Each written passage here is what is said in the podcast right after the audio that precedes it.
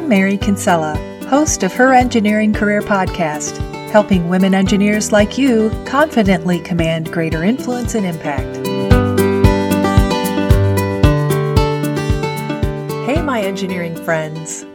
Today we're talking about what I think is an awesome skill to have as an engineer, and that is managing cross-functional teams.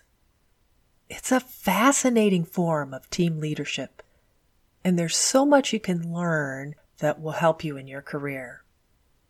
This is episode sixty-two, and you can find the full transcript at her engineering career dot com slash sixty-two.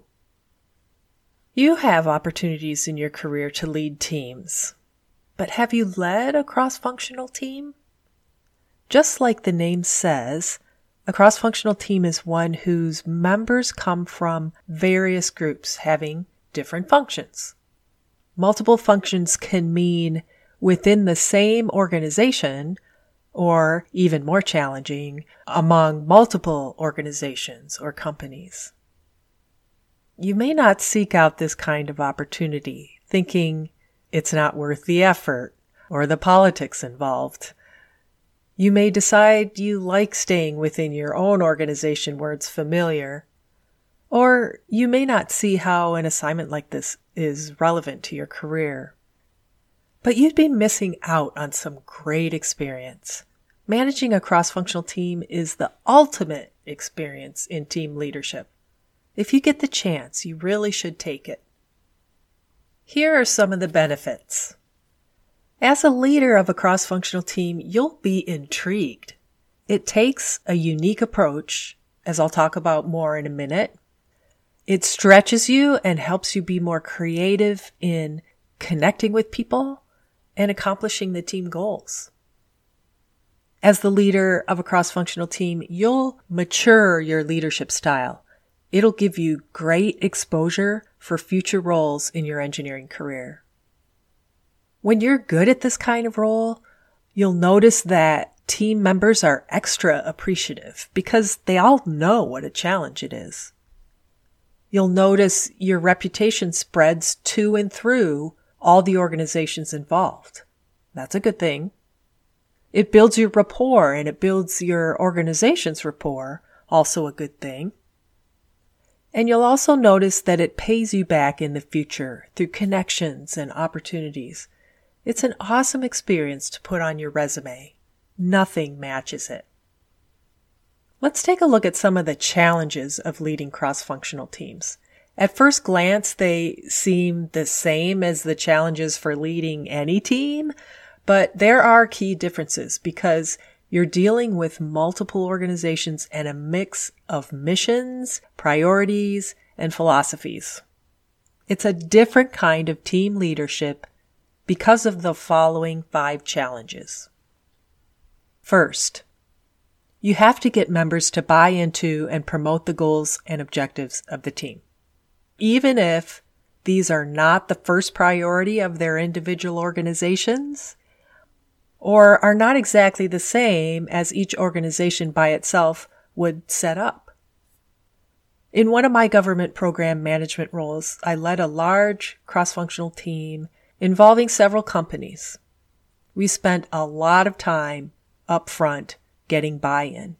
Members had to come to terms with the fact that they would have to compromise on a few things, and they had to trust each other. For my part, that meant facilitating a lot of discussion before we even dove into the first task.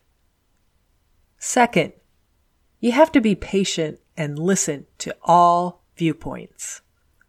You must respect boundaries and any competitive positions between organizations. You got to realize there'll be opposing views among members. Third, to be trusted, you need to be open and transparent. Members got to feel that you have their interests at heart. They got to know you're including their input and feel comfortable coming to you to discuss issues. Fourth, to make progress, you have to get the team to agree or come to consensus. You also have to be willing to make a decision that's not going to please everyone. and then follow up with those who are displeased. This requires compromise, negotiation, and diplomacy. I remember having to do this when our team needed a process for evaluating proposals. Since there was competition between members, I had to step in and make a decision.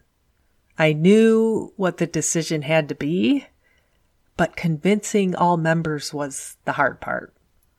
I learned a lot about explaining my case in a tactful way and about sticking to it.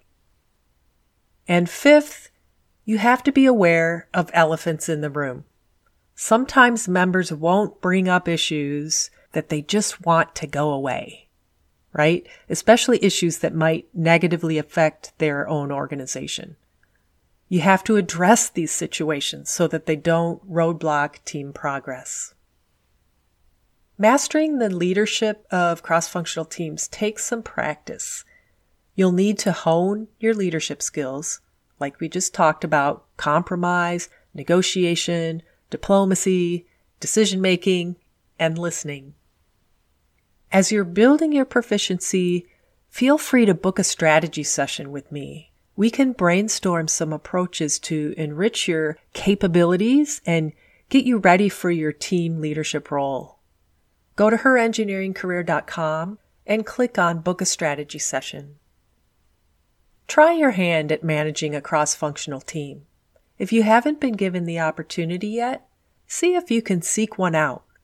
It'll supersize your skills, giving you a boost in your engineering career. And best of all, you'll enjoy the challenge. Next time on Her Engineering Career Podcast, I'll be sharing some networking mistakes I've made so that you can avoid them in your career. Be sure to tune in for episode sixty-three. Thanks for listening. That's our show for this week. Please help other women engineers by sharing this podcast on social media, rate it five stars, and give it a nice review.